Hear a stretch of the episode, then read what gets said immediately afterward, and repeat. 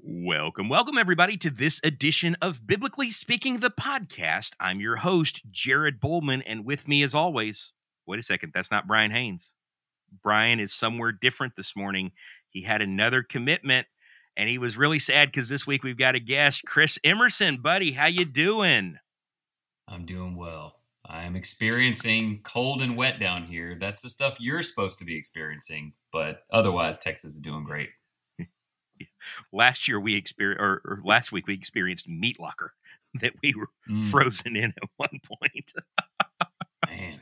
It's good, good to have you back, buddy. It's been several months since I've had you on any of the podcasts. Man Up's getting up and going again.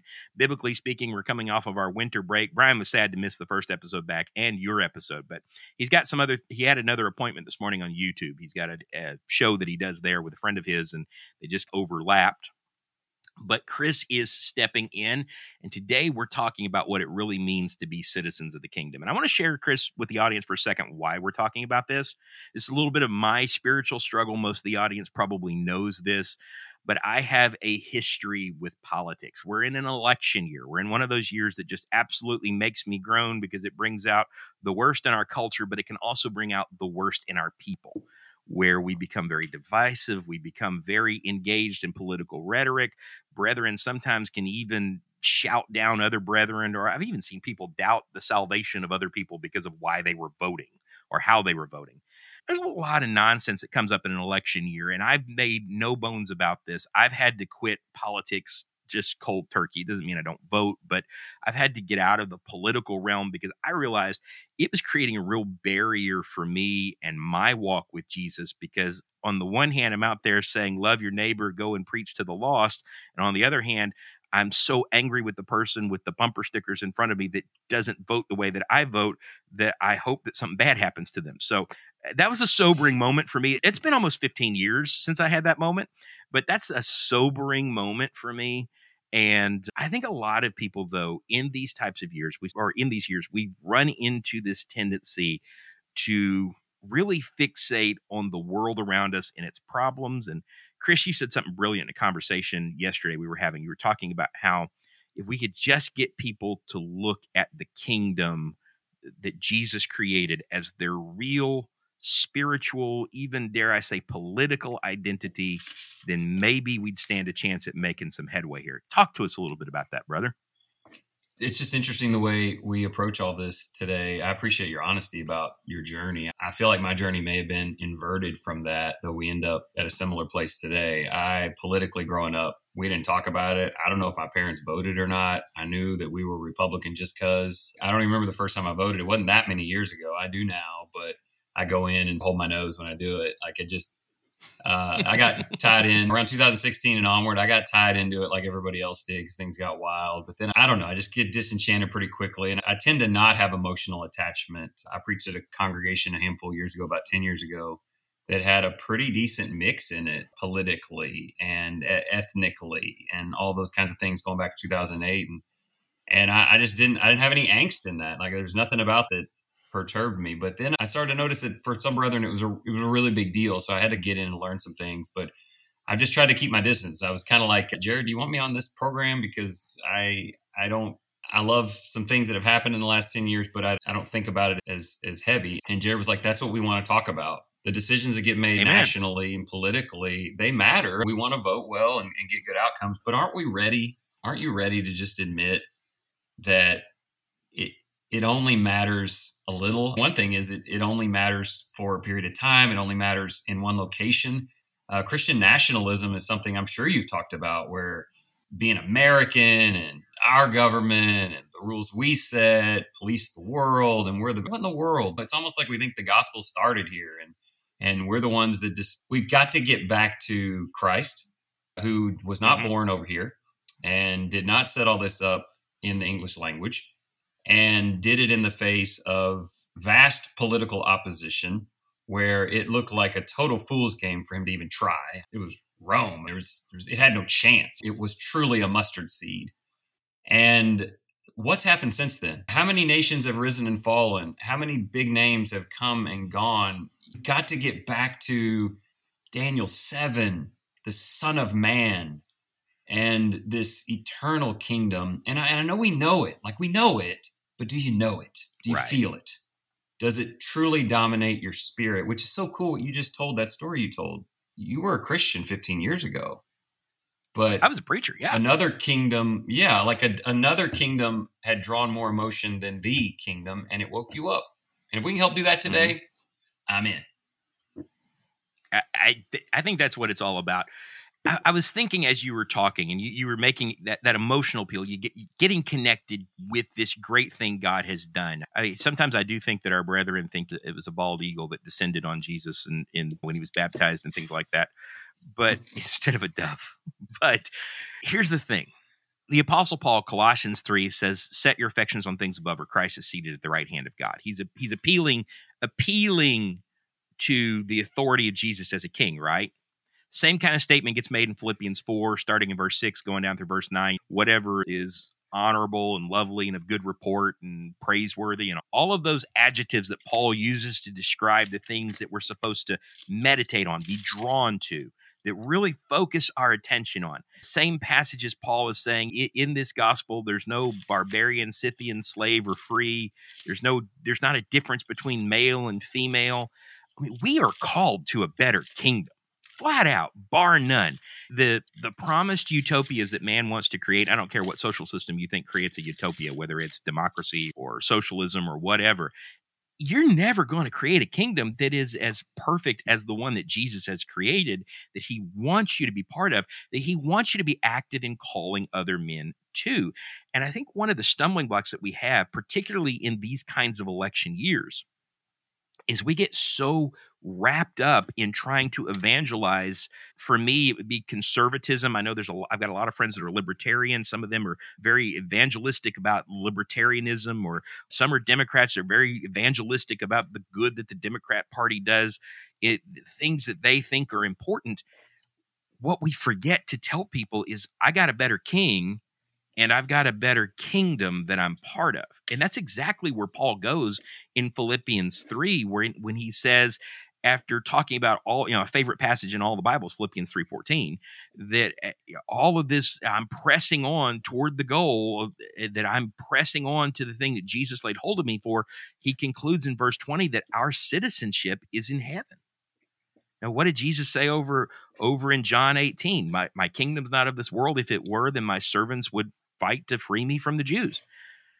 So how do we get to this mindset of recognizing, yes, there's some importance to the things in the world going on around us. Yes, we might be able to, to make some inroads in legislating against sin and things like that, but that's not really what we need to be evangelistic about. We need to be calling people to Jesus. And you said something in the show, the pre-show, that I really liked, and, and I riffed on it a little bit there, but the paradigm of, I got to see myself as a citizen of a different kingdom. I got to see myself as belonging to Jesus. And we were talking about the two views of that. Jesus is your shepherd, so you got this personal relationship with him, but he's also calling you into a better kingdom, right? Yeah, yeah. And I know we'll get into some of that today, because there's tons of imagery, at least five or six different sets of imagery in the New Testament, trying to push us beyond in just an individual relationship with Jesus, which I think is wonderful. Yeah. And I talk a lot about, but beyond just that to what we are a part of. I was thinking about, we may need some different sequencing in the way we identify ourselves. There are probably All right. plenty of Christians, and maybe I'd have fit there too, who, if I'd have said, Jared, tell me who you are, you go, well, number one, I'm a Christian. Great. It's a great mm-hmm. answer. Number two, I'm an American. And number three, I'm a part of a movement or an effort, or I go to church. And I don't know that Jared would say that, but I, I do think there's this tendency to go individual, then national, then spiritual. Because for us, the spiritual becomes a future event. Like right now, I'm just a Christian trying to follow Jesus. I'm an American kind of trying to balance out and enjoy all that. And then one day, One day, I will give that up, and I will be transferred to a spiritual, eternal kingdom, and then one goes away and the other one starts. That's a false concept. The Lord's right. concept is you become a part of a spiritual body even whilst you live under national circumstances, where you have to change your thinking when you're born again, John three. He, he wasn't just born again into a relationship with Jesus. He was born into a kingdom, the whole purpose. So I have to go, actually, I am an individual. I think that's a place to start. I'm in a relationship with Jesus. That means I am a member of the kingdom, functioning in the body, spiritual, and I'm also still an American. And maybe I won't always be. Maybe I'll move. I don't know how that works, but I'll move over somewhere else and do some preaching. But we have to fix it, because we, what we end up doing is trying to have this dual citizenship ideology, where I don't think anybody listening is really one hundred percent with me going, yeah, that's where I've been, Christian, American, church person. But American and church person really fight for that second spot. And when you read that relative to First Peter, and you get into First Peter chapter two, it talks about being aliens and strangers, right? I'm alien and stranger in this land because I have been brought into the will and body of God. But look, I'm not disparaging. I love my country. I'm in, I live in Texas. That's I love it. I was six I mean, to say, you forgot Texas. Anywhere else? You completely forgot yeah, that you're I'm in Texas. I'm not saying it's better, but... I live in Oregon and I'm a Texan. But man, if... And look, here's the thing. I love my country and our freedom, but it starts to get into these weird categories where we're so blessed by God and we know God loves us so much because I live in East Texas. What about my brethren who don't? What about the brethren who live in all these other places and right. under the under like real first century oppression? Are they less? Are they more? If they became more like us, they'd get some of our political outcomes. And then we like, what are we doing? Be careful.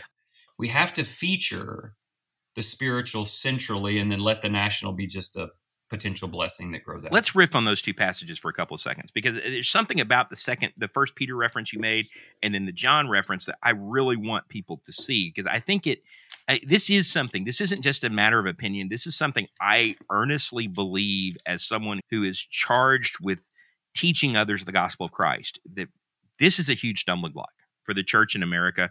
This is a huge stumbling block. It add, it builds, in my mind, the political attitude builds a lot of sectarian kind of thinking into the way that we see brethren, because we almost have this, if you don't think exactly like me, you're not with me kind of mentality on a lot of issues. And so this is something we need to be careful of. I, I want you to see what he says in First Peter two. Beloved, I urge you as aliens and strangers to abstain from fleshly lusts which wage war against the soul. We're we're engaged in warfare. Immediately, it should take our minds back to passages like Ephesians chapter six, right? Keep your behavior excellent among the Gentiles. Now, he's writing primarily to Jewish Christians in First Peter. I, I get that. But I think Gentiles here works in two different ways. I think it is not just people who are physically Gentiles. I think he's talking about people outside of the kingdom because of what he's going to say next. So that in the thing that they slander you as evildoers, they may, because of your good deeds as they observe them. And this is straight out of the Sermon on the Mount, the original thesis, the original kingdom gospel. Matthew chapter four, it says Jesus began preaching the gospel of the kingdom. Matthew chapter five. Boom, first sermon on the kingdom gospel, right? This is what the kingdom looks like. This comes straight out of the Sermon on the Mount. It's just after the Beatitudes. He says that in the good deeds, as they observe them, glorify God in the day of visitation. So in your day of difficulty, the day when God, that day of visitation, that word visitation literally means to oversee or to test or to bring to fruition. It can have all kinds of meanings. It's basically a military term that it's inspection, if you will. So when God inspects you to see whether or not you're really part of the kingdom that belongs to his son, they're going to, he, it's not just him that's going to have seen your goodness. The world's going to see your goodness, that you glorified God in what you were doing, because you are not part of their kingdom. You're part of the kingdom that belongs to Christ. Now go back to what you were talking about in John three for a second. That this is the response Jesus gives to Nicodemus. Truly, truly, I say to you, unless one is born of water and the Spirit, he cannot enter the kingdom of God. That which is born of flesh is flesh, and that which is born of the Spirit is spirit. Nicodemus is, is stammering over this idea of being born again, or else you cannot see the kingdom of God. I can't be born a second time. Nicodemus understands the ramifications of what Jesus is saying. Jesus is saying, you are not by birth as a child of Abraham, the way he thought of the kingdom, a part of God's kingdom, the, the kingdom that he, Jesus is now preaching, the kingdom that was then at that time at hand that we are now part of, that Nicodemus, you're not part of this kingdom just because you're born of Abraham. You must be born from above, or you must be born again. That, that, that phrase again translates into born from above as well. And you cannot be part of this kingdom. You cannot enter the kingdom unless you're born of water and the Spirit. There's a throwback there to Ezekiel thirty-six and the promise that God was going to take dead stone hearts and give them living hearts, and he was going to wash them with pure water. The idea there, I think it is a euphemism for baptism. Jesus isn't telling Nicodemus to go run off and get baptized at that moment, but he's making, he's there's a logical appeal to the baptism that's going to come later. But it's, but what is it? This baptism, it's not, like Peter talks about it in First Peter, same letter we were just in. It's not the putting away the filth of the flesh. It's the appeal to God for a good conscience. I'm asking God to take away my sin, but I'm also asking God, according to Jesus in in, in Nicodemus three. If your Bible has a book of Nicodemus, your Bible has a problem. In John three, I'm asking God to be part of his kingdom. So I think that fits with what, that's some deep cut type of Bible study right there. We might have gone over the head of people, but what I want you to see from all of this is a huge deal. That thinking about the kingdom of God, not as when I'm baptized, yes, I'm in a saved relationship with Jesus. Yes, I've got a personal relationship. I'm the one, the ninety and nine were safe. I'm the one that was out in the wilderness. I get that connection. But you said it brilliantly, I think, in the pre-show. That is, I'm also part of his flock. I, I'm part of the John ten flock, right? I'm one of many that are supposed to collectively be following him. And when we allow the division to creep in, when we allow our thoughts to be taken away from calling men to his kingdom, when we allow our thoughts to be possessed with the fear and the worry, because I mean, that's what politics thrives on right now. Long gone are the days when politics were, were when politicians would try to out-noble one another and really run on the quality of their ideas and ideals. Now it's just slander, right? It's fear-mongering. Every poli- I don't care whether you're left, right, center, or libertarian, that everybody's going to win by making you afraid. There, there's two reasons that people buy. You, you either show them something they want or you make them afraid. Fear is a big, yeah. is a big I love that you brought up motivator. Think about Nicodemus. What a perfect example, Jared. Nicodemus was the politician of their day. He's a part of the sect of the Pharisees, which are trying to rule the people in the way that they think is right. They're also trying to maintain that relationship with the Roman government. And, and that's a lot of why they're so angry with Jesus. It was his Sabbath work that was a slap in the face of their laws, but it was also this, hey, this is going to draw Roman attention and create problems for us. And so Nicodemus is being asked to completely restructure his thinking, not just to be born into a better relationship with Jesus, but to be added to Christ's kingdom, his rule, which was all throughout the Old Testament and really was the centerpiece of Jesus' ministry. It was inviting you into this upside down, different kingdom. Well, Nicodemus, that was a big deal. He would have to overcome yeah. all the stuff that ended up happening with Paul, being kicked out, and they turn on you. And what's fascinating is you don't read about Nicodemus anywhere else but the Gospel of John. I, I wish we had one more reference. We have Nicodemus in chapter seven, who's getting it. Jesus is drawing me into this thing, but ah, I just can't do it. So he just has this voice of reason with his fellow Pharisees. Maybe we should just hear him out a little bit. And then in John nineteen, you get him one more time where Joseph of Arimathea is taking the body of Jesus, and accompanying him is Nicodemus. I think that was a big step. I think it was a huge step, really, where he's coming out a bit and saying, this is what I believe. I wish we had just one reference in Acts or... yeah. First Peter or something, saying Nicodemus became an elder.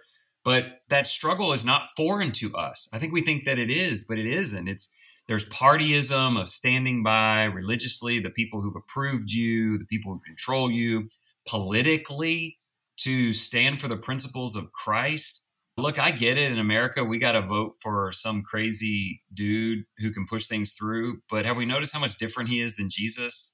And how we're drawn to defend that behavior. We've got some, we've got some tough things we got to stand up for.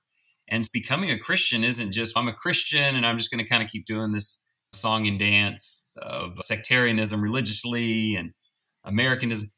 We've got to change. Now, I want to add something before we move off of kingdom. Oh, yeah. Uh, I was raised in Humble, Texas. He, Steve Fontenot is a preacher there, still preaches there. And he taught me years ago, he said, when you see kingdom, which Jesus introduces here and so often, the kingdom is comprised of four elements. There is a king. Mm-hmm. There is a set of citizens. There are rules, mm-hmm. and there are blessings. Mm-hmm. So to join the kingdom means a relationship with the king, which I think most of us really, I'm a Christian first, right? I'm in a relationship with Christ. And we really like the last thing, blessings. All right. Oh, yeah. I'm in a relationship with Jesus, the king. But in between are two really important kingdom elements, rules and fellow citizens. Mm-hmm.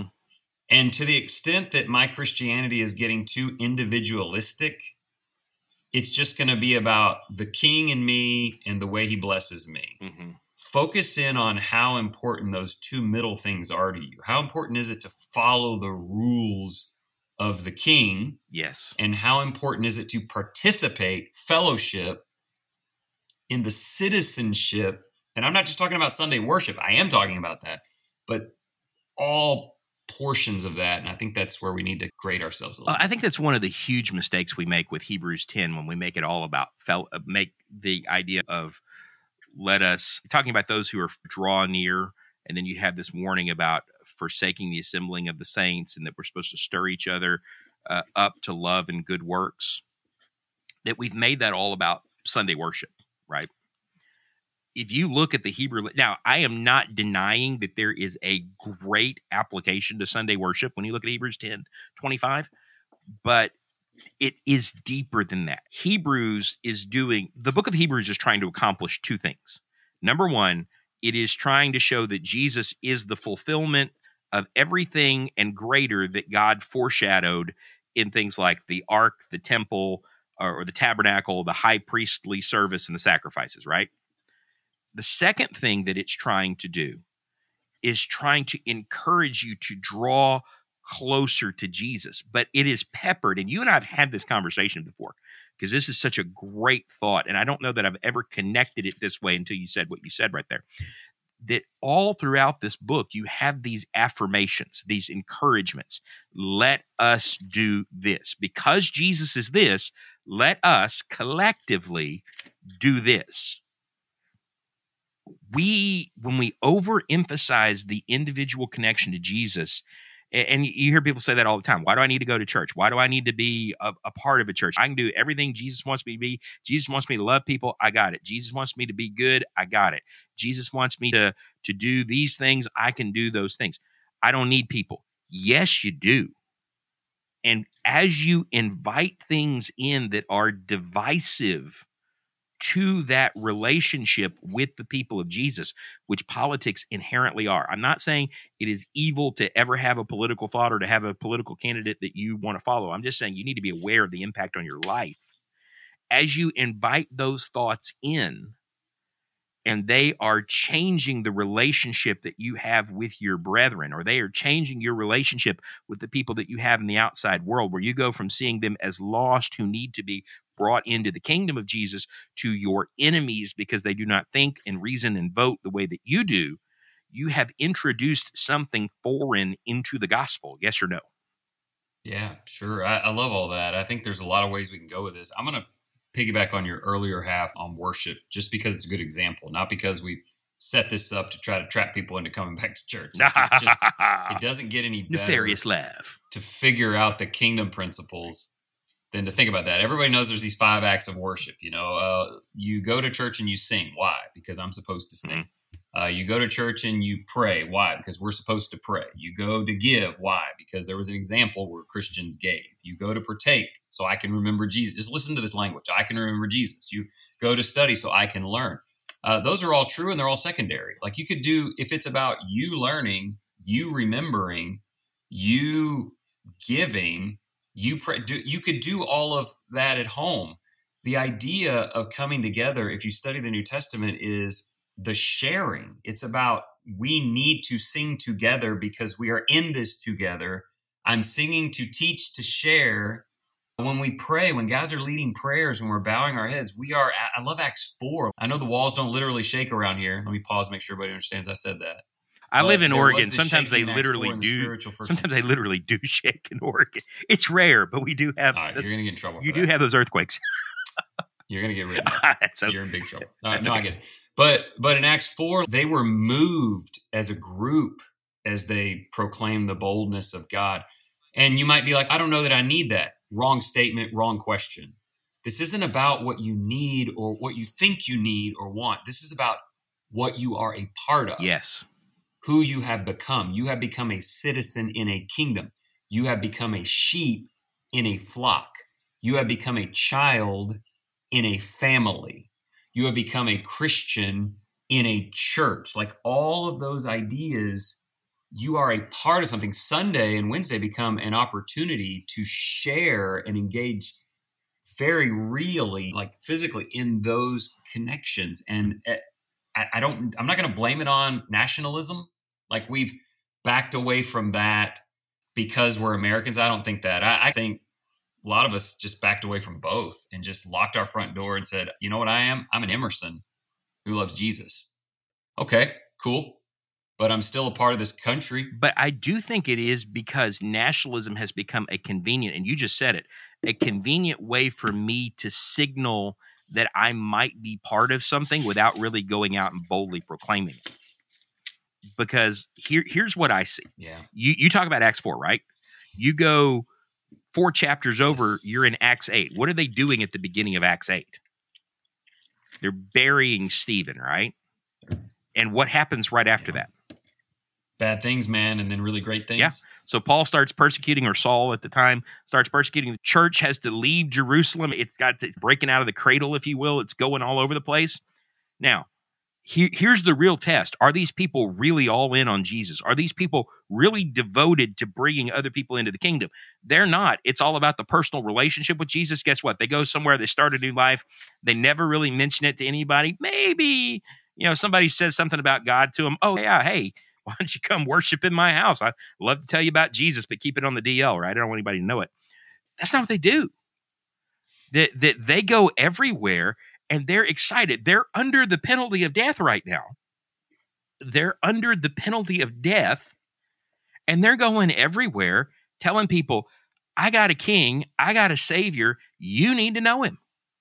One of those things is really the transformation of, okay, this is an amazing thing that I've become part of. The other is, oh, I have a personal relationship with Jesus, but I, I, it may cost me some business contacts if I start really telling them about the kingdom. It may cost me a, a, a little extra money because I don't get the friends and family discount if I start annoying people with the with talking too much about Jesus and how they need to know Jesus and how I think maybe we should sit down and study the Bible because they already go to church. It's not where I go, but they're comfortable, and I don't want to disrupt that. That's not how kingdom people think. That That's not how kingdom people think at all. Yeah. And that's... It's, yeah, we think in terms of we're part of this ship that will float when every other ship sinks, even the ship that we sometimes are in. Yeah. Accompanying thoughts about government.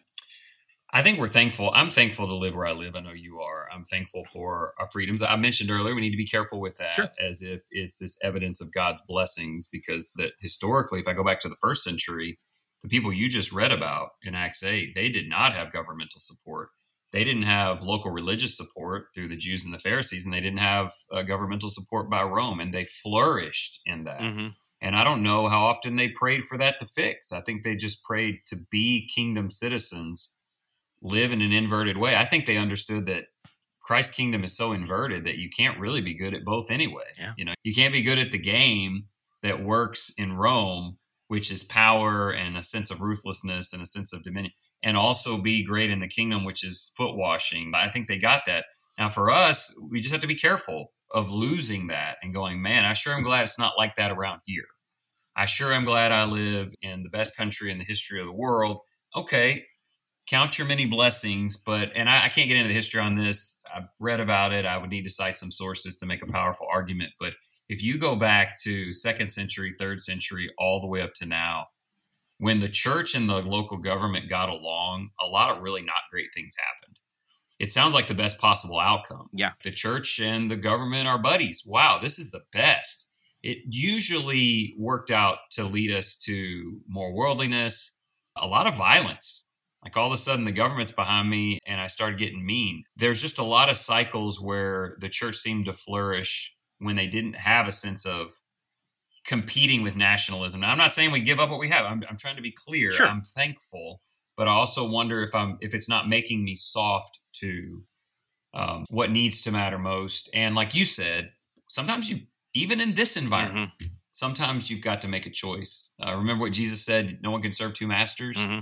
You can't serve two two rulers. You can't have a president and a king, because you will be asked to choose. And I think, Jared, you would agree that's coming even more. Yeah, I think it's coming even more. And I just want to be ready. I don't want to run out of here. I'm not one of those people that goes, if that guy gets elected, I'm moving to Canada. It could be the same in Canada, okay? Yeah. I want to be here, but I've, I've got to be prepared. I, I think it comes down to, are we an outside in or an inside out kind of people?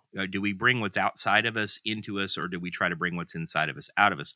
And you talked about that when you mentioned the idea of servant leadership, and, and you said it a little different way, but One of the one of the issues that I have with politics myself, and I'm not attacking anybody else, but I fear that a lot of our brethren have this, is that we take the lessons that we learn outside from politics. You mentioned the leadership in Rome versus Jesus washing the feet of the apostles.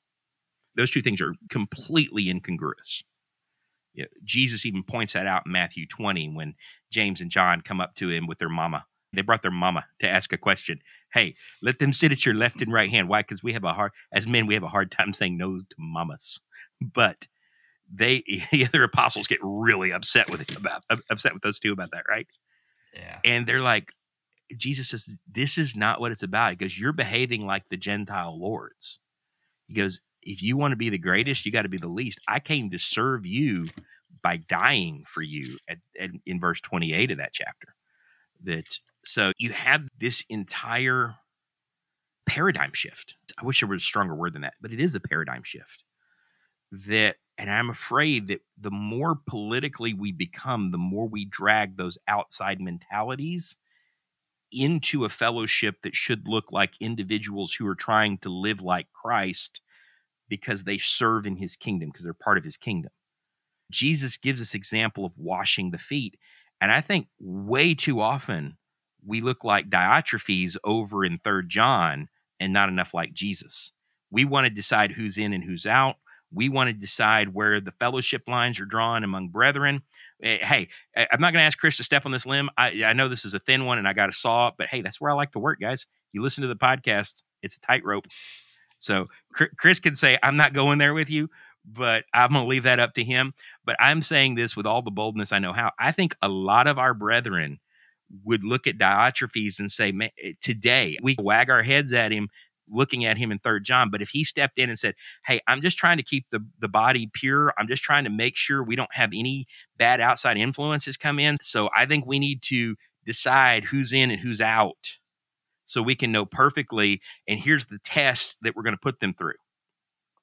John says he does that because he wants the preeminence. I will only add to that. He wants the preeminence, right? Yeah, I will not add much to okay. that. I, hey, it's my limb, I, it's my I saw. Will add, this, this is not endorsed by Kris Emerson. But I will add to that, no, it is not. But if those tendencies exist, it makes our fellowship very fragile. This is where I do want to piggyback on what you're saying. It makes our fellowship very fragile. If you study uh, our church history the last one hundred fifty years, man, we fought over a lot of stuff. Stuff that you and I don't even think about mm-hmm. that they would split over. Like I was reading the other day about, you know, on Sundays you had to walk up to the Lord's table and lay by and store on his table. And the first church that passed a hat around was out. Like a lot of fragility and fighting. And that changes generation to generation. But we saw a lot of that in the last five years. Let's get away from like pattern theology for worship.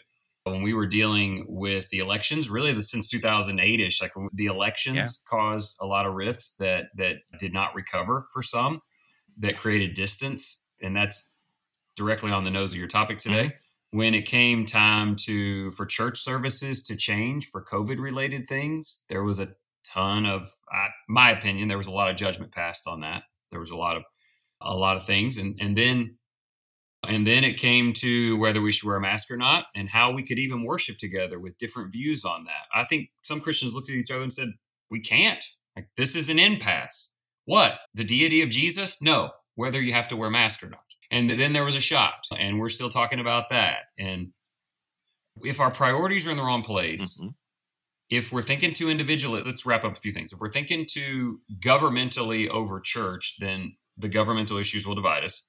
If we're thinking too individualistically over collective, sheep over flock, Christian over church, child over family, then we will fight about any number of things mm-hmm. and draw lines, which we did. We did over things that I hope we're learning were somewhat ridiculous. And it doesn't even matter what you think about them. They just, they exposed a lot of our weaknesses. Mm-hmm. But they also just became another example of a fellowship that's not foot washing. Amen. A fellowship that has not taken Jesus' fundamental words to deny myself. And it's just showing up. So I say we use that. I'm not a doom and gloom guy. I just think there'll be some pairing off of the church if people couldn't can't handle this. But I think we I think we use it and we try to refocus, do better. Because something else is coming. It'll be something else tomorrow. It'll be a church issue tomorrow, Jared. It'll be a preacher with a weird position. It'll be some other medical thing. You're, it'll be some other, it'll always be something. You're on a podcast with a preacher that has two podcasts and a YouTube channel. I promise you somebody thinks I've got weird positions on something. But it was actually... I was talking about you. Oh, man. Yeah. Oh, dude. De- Brian, I was talking about Brian yeah, Haynes. Brian Haynes. Brian Haynes is not here because he's weird. He could be on this show, but he's on another one right now. No, we love Brian. He was really bummed he could be here. It's actually the COVID thing that sort of got me thinking about this year. That not so much for this particular episode, but really got me thinking about this. I got a call probably a year and a half ago, maybe a little longer than that, from, and I, I'm going to call him a, a brother in, he identified himself as being from California. And he, his job, I don't even know how he found me because my name or my name was on the website at the time, but my phone number wasn't on the website at the time. Somehow he found my name and phone number and he wanted to know about the Church of Christ in Beaverton. So I was talking to him. He goes, I specifically want to know, did you alter your services because the government said you could only have so many people in your building? I said, we never stopped having services, but we had, we went down to twenty-five people at a time. And, and some Sundays that meant we had five people, five services on a Sunday. He goes, isn't that wrong? I said, that's what the local men decided. We didn't have an eldership at the time, but that's what the local men decided. And he said, I'm just going to tell you, I have to mark your congregation. And I'm sending out a list to the brotherhood of churches that did not change their worship as being sound and faithful. And I said, brother, I don't really care what you do with your list, but at the end of the day, I can tell you what you're saying is not biblical.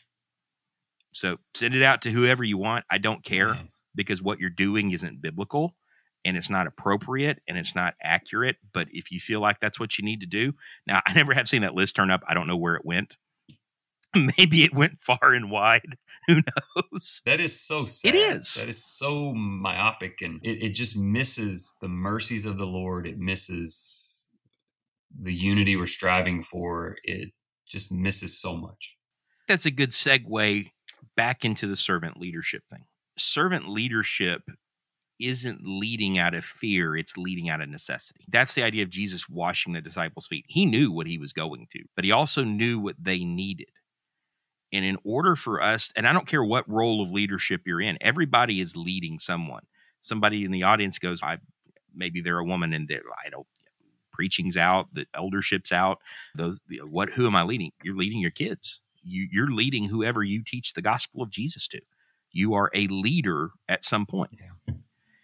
That when fear dominates the conversation. And, and that's, again, this issue is about politics and is it driving us away from seeing the kingdom the way that we should? When fear controls, then we don't serve, we want to control. And that's really the difference. And so when you, I, I mentioned earlier that Jesus is teaching the gospel of the kingdom. And, and I think you said something great in the run up to the show. You were talking about how sometimes we have this tendency to want to cobble together what a perfect church looks like out of the epistles. And we forget that the thing that Paul was saying over and over again is you got to go imitate Jesus. You got to go look at Jesus. And everything that I'm writing to you is about helping you look more like Jesus. You see it in Ephesians five, right? That, that, that as dear children imitate the Father, right? Walk in love.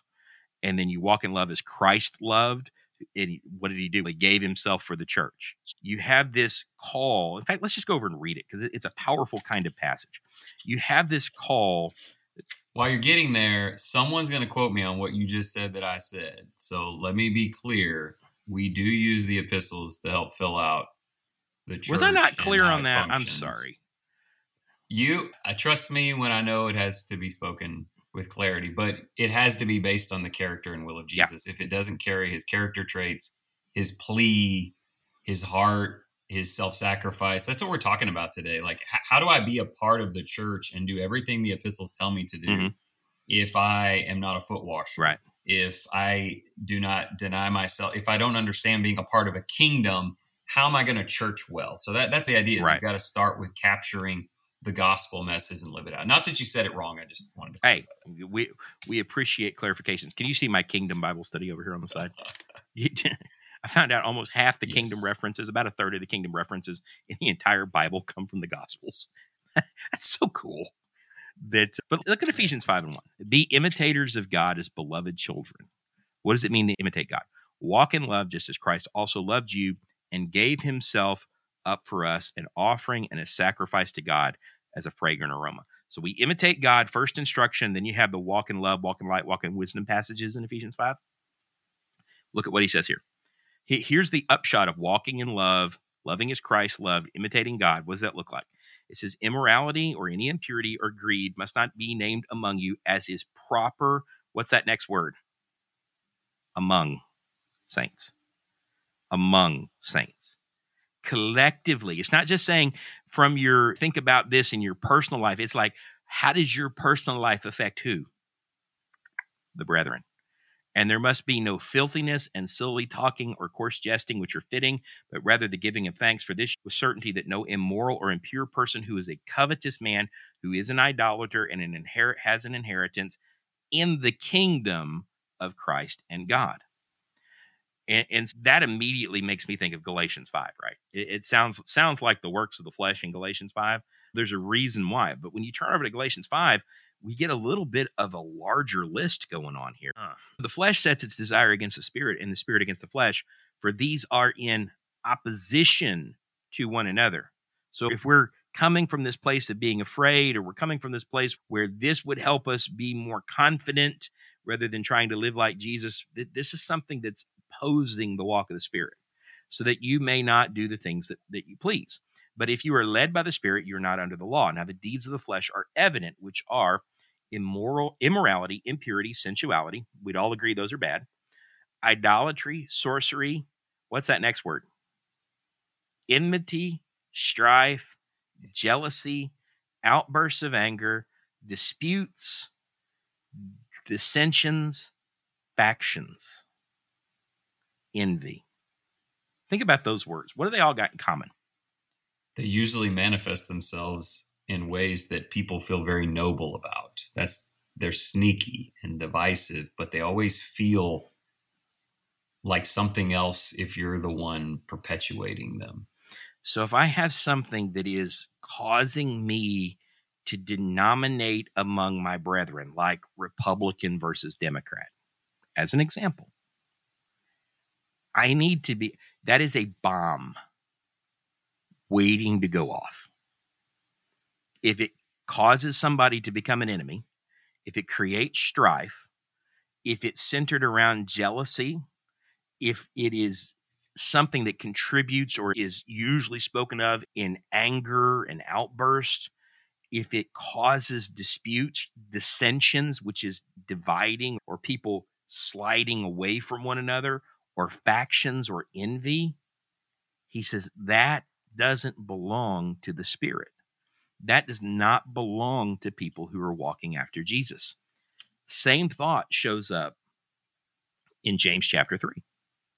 And I, this one is the... Before you go to go James three, don't miss the fact that the whole point at the end of that sentence was what? You will not inherit what? Oh, yes. Thank you. The kingdom. You will not inherit the citizenship. The kingdom of God. That person can't be a part of this family, this flock, this kingdom, because so much of that is interrelated. Uh, I think if, if nothing comes out of this and everybody listens, this is the dumbest and these two guys wasted an hour of my life. Don't forget Jared's early call to kingdom language throughout Jesus' ministry. I just think that in and of itself creates that little shift in thinking towards how does this affect everybody around me? Good read. Now, one of the things, before we jump over, I'm glad you pointed that out, that I, I do want to point out is this should inherently make us careful. th- this should give us caution anytime we see ourselves. And again, I'm not saying accept everybody who says they belong to Jesus. I'm not saying that there aren't doctrinal differences that w- that we have to say this person needs to be taught. I need to be careful about the attitude that I approach it with. And number two, I need to be careful anytime I'm looking at somebody that I'm looking at the New Testament, I see them as, as being a follower of Christ, that that they that I mean, their life is shaped that way. They've come to him in the way that he says to come to him, that they're practicing the things that I'm seeing in the New Testament.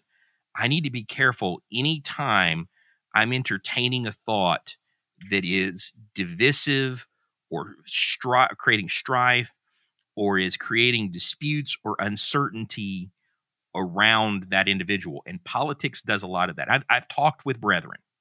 I have talked with brethren who have said to me in confidence, I don't know how you can be a Christian and vote for. You need to be careful with that kind of thinking. Yeah. yeah. And I've had brethren who said the opposite about the opposite candidate. Sure. That's the thing. It's, if this is the character with which you approach it, it will manifest itself in a plethora of ways. We like to say it's the issue that's the thing, but it's the me behind the issue that's the thing. A couple things about Galatians five that are interesting. Yep. Uh, there were two there, throughout the New Testament, there are two major repeated warnings among brethren. One of them is immorality uh, and just generally unholy behavior. And that's in this mm-hmm. text. Don't use your freedom as an opportunity for the flesh and Get, don't lose the fact that you're still under rules of a king. But the other thing is making rules for brethren that you don't have a right to make. I think a lot of our own friends miss that Galatians, the letter, the distorted gospel was about grinding out rules of fellowship that you didn't have the right to.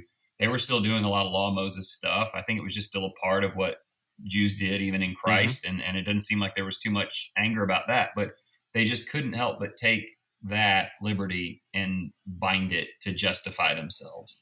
And so a lot of the division comes out of those two things. But when you said be careful, I think it's important to, to answer, be careful of, of what? What do I need to really make sure is there when I am telling someone, hey, this is a salvation issue, or this matters a lot. I need to be careful to make sure there's love and joy and peace mm-hmm. and patience and kindness and goodness and faithfulness, and gentleness, mm-hmm. and self-control. Where those things exist, Christ is the driving character behind my behavior. It blew me away a few years ago studying gentleness in the New Testament and to whom it's to be displayed. It's all over, and it includes everyone. It's pretty amazing. So I know we're getting to the end of this thing. I just I think this is a great landing spot, by the way, from my perspective on going from fear to faith. We talk about God is sovereign and he's in control, and we don't always understand what that means, but you can demonstrate what that means. Mm-hmm. Demonstrating it doesn't mean I can tell you that God supported this election and God supported this law and God wants this to happen in Uganda. That's, you trust that he's in control and he's sovereign, but you can't explain what he's doing. But if you do, it will be exhibited in your character and in the way you handle difficulties. And just Galatians five, really. I think, and I think that's a great segue into James three. That you talked about fear to faith. Who among you is wise and, and understanding? Let him show by his good behavior, his deeds, and the gentleness of wisdom. So wisdom makes us what? What did you just say there? But if you have bitter jealousy, selfish ambition in your heart, do not be arrogant and so lie against the truth. The wis- This wisdom is not that which comes down from above, but is earthly, natural, demonic. For where jealousy and selfish ambition exist, there is disorder in every evil thing. We then have the example of the heavenly wisdom that sounds a lot like the fruit of the Spirit. But again, these political type issues, and it's not just politics. There's lots of things that can divide us. I get it. But I need to stop and ask what the Spirit is that I'm approaching this, because this is exactly, this is not, we're not trying to shoehorn something into Galatians or James. I want you to, in James in many ways is a, is a the very first commentary on the Sermon on the Mount. But I want you to look at the first question he asks in James four. What is the source of quarrels and conflicts among you? Is not the source your pleasure that wage war in your members? You lust and do not have, so you commit murder. You're envious and cannot obtain, so you fight and quarrel. You do not have because you do not ask. You ask and do not receive because you ask with the wrong motive, so that you may spend it on your pleasures. You adulteresses, do you not know that friendship with the world, so adopting the world's ways as friendship with the world, is hostility toward God? Whoever wishes to be a friend of the world makes himself the enemy of God. You can't be part of God's kingdom and adopt the ways of the world. Or do you think that the scripture speaks to no purpose? He jealously desires the spirit which he's made to dwell in us. But he gives a greater grace. Therefore, it says, God is opposed to the proud, but gives grace to the humble. You have that quotation from the one hundred thirty-eighth Psalm there. What's the upshot of this? Submit to God, resist the devil, he'll flee from you, draw near to God. If you go over to Hebrews, you're drawing near to God, you're drawing near to Jesus, you're drawing near to your brethren as well. Draw near to God, and he will draw near to you. Cleanse your hands, you sinners, and purify your hearts, you double-minded. And then I love verse nine. Be miserable, mourn, weep. Let your laughter be turned into mourning and your joy to gloom. The things that you used to rejoice over, you're now sorrow-filled over. This is Paul in Philippians three, right? Those things that I counted as gain are now trash for the sake of Christ. And then here's what you need to approach Jesus. Humble yourself in the presence of the Lord, and he will exalt you. And that that would take us right back over to Matthew five and the Beatitudes. Who is part of the kingdom of God? What do kingdom citizens really have in common? They're poor in spirit.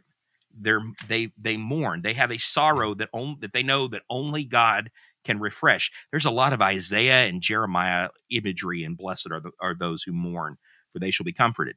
They're gentle. They're, they hunger and thirst for righteousness. They are merciful. Are we showing judgment to the thoughts, the behaviors, the political alignment to our brethren? Are we approaching that with a merciful spirit? That's the only way we're going to receive mercy. Are we pure in heart? Are our motives pure? As we're making judgments, and we're being affected, we're in a political season, who we're going to vote for. Are our motives pure? Are we pure in our heart? Are we trying to make peace? Are we willing to be persecuted for the sake of our righteousness? Because that's who's part of the kingdom. The very next thing is you have the salt and the light statements, right? And then he says in verse sixteen, let your light so shine before men, or let your light shine before men in such a way that they may see your good works and glorify your Father who is in heaven. The rest of the Sermon on the Mount, what does a kingdom citizen look like? He's not someone who takes the letter of the law and, and is comfortable with that. He takes the spirit the law is given in. He wants to be perfect like God is perfect. He doesn't practice hypocrisy. He's not someone who is tied to this world. He's seeking first God's kingdom and his righteousness. I'm trying to paraphrase the Sermon on the Mount, dude. This is rough. He sees God as being good. He's not using unrighteous. Just keep He's not going. using unrighteous judgment.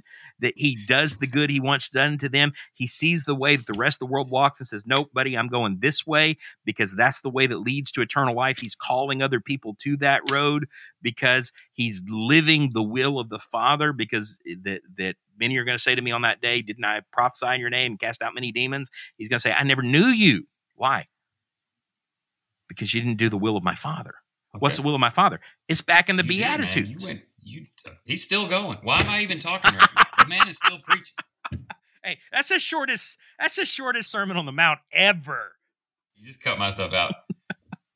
I think when you're reading through these passages, and you see what Jared did, he was so consistent with James, with Galatians, with Matthew. It's all there. It's unmistakable. Just beware. This is the irony of this.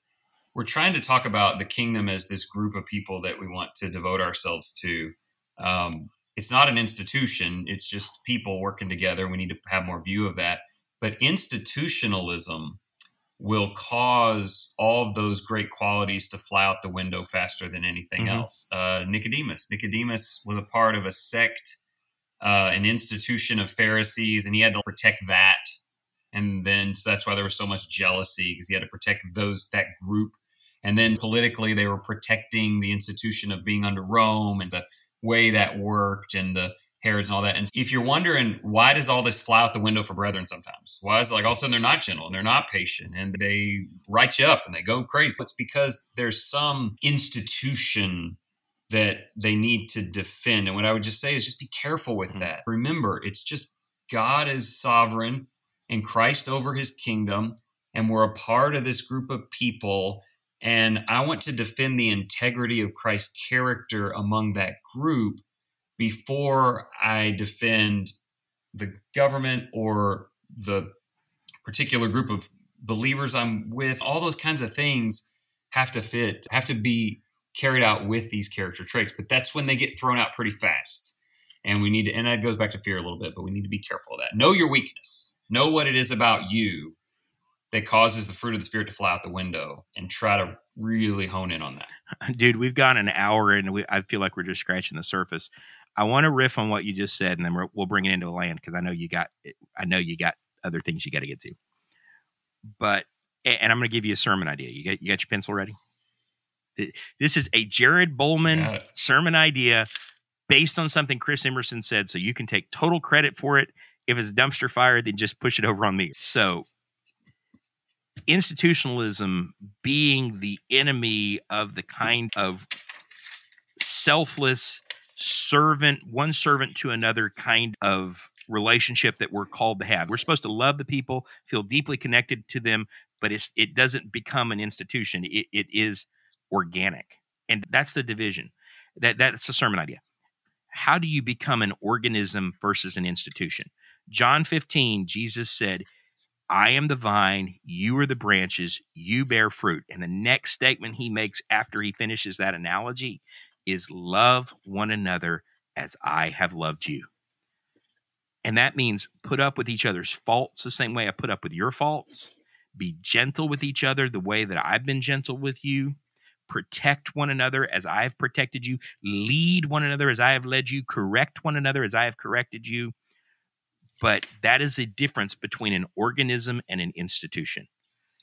Do you want to have an organic relationship with the people of God that is focused on their well-being and glorifying God? That is exactly what in the New Testament. But the minute it becomes, I've got something that is more of a concept than an organism, that I need to hold on to that concept, and politics and political alignment is part of that concept, then we are now part of a body that I don't think Jesus recognizes. What's the solution for that? How do you work on that? Some of it is knowing yourself, and that's what we've talked about. What are your tendencies? What sets you off? Some of that is knowing the history of the group that you're with. If you worship at, Jared and I do, Churches of uh, Church of Christ, which is a great biblical name, know the history and what some of the battles were, and, and try to ascertain what, because there are things we're fighting for, Absolutely. and there are Absolutely. things that are not, try to work on that. And just keep reading the Word. I started, Jared, about, I can't remember, almost six years ago, just getting up every morning and reading a New Testament chapter. I got an Old Testament thing too, but every there's two hundred sixty chapters in the New Testament. So every nine months or so, just roll, and every day it's just read it, write some things about it, read it. And what that there's no shortcut to that. Right. But after you you cycle through back to back to back to back, you just start to see it. You see the theme.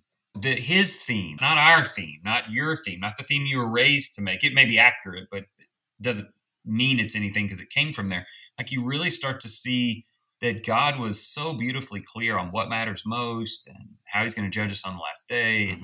And I read something on Facebook the other day. Someone said, someone had said, if God just gave you his grace and told you to do whatever you want, what would you do? And the guy said, that's a bad question because he gave us the Word. I one hundred percent agree with that guy. That's a bad question because God did give you his grace. And then he said, look, I promise it's not going to be complicated. It's not going to be complicated. It's going to be beautiful and selfless. Just, just read it. Just read it and live mm-hmm. it.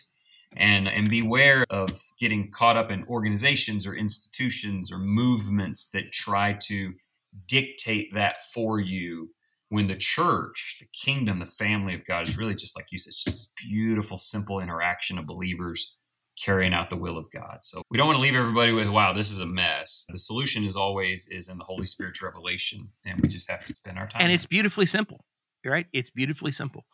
Just put yourself in the Word. Do what it says. Put the kingdom before yourself.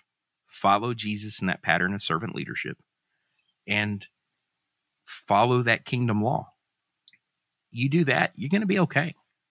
The only warning that I'm giving anybody today is be careful what you let intrude.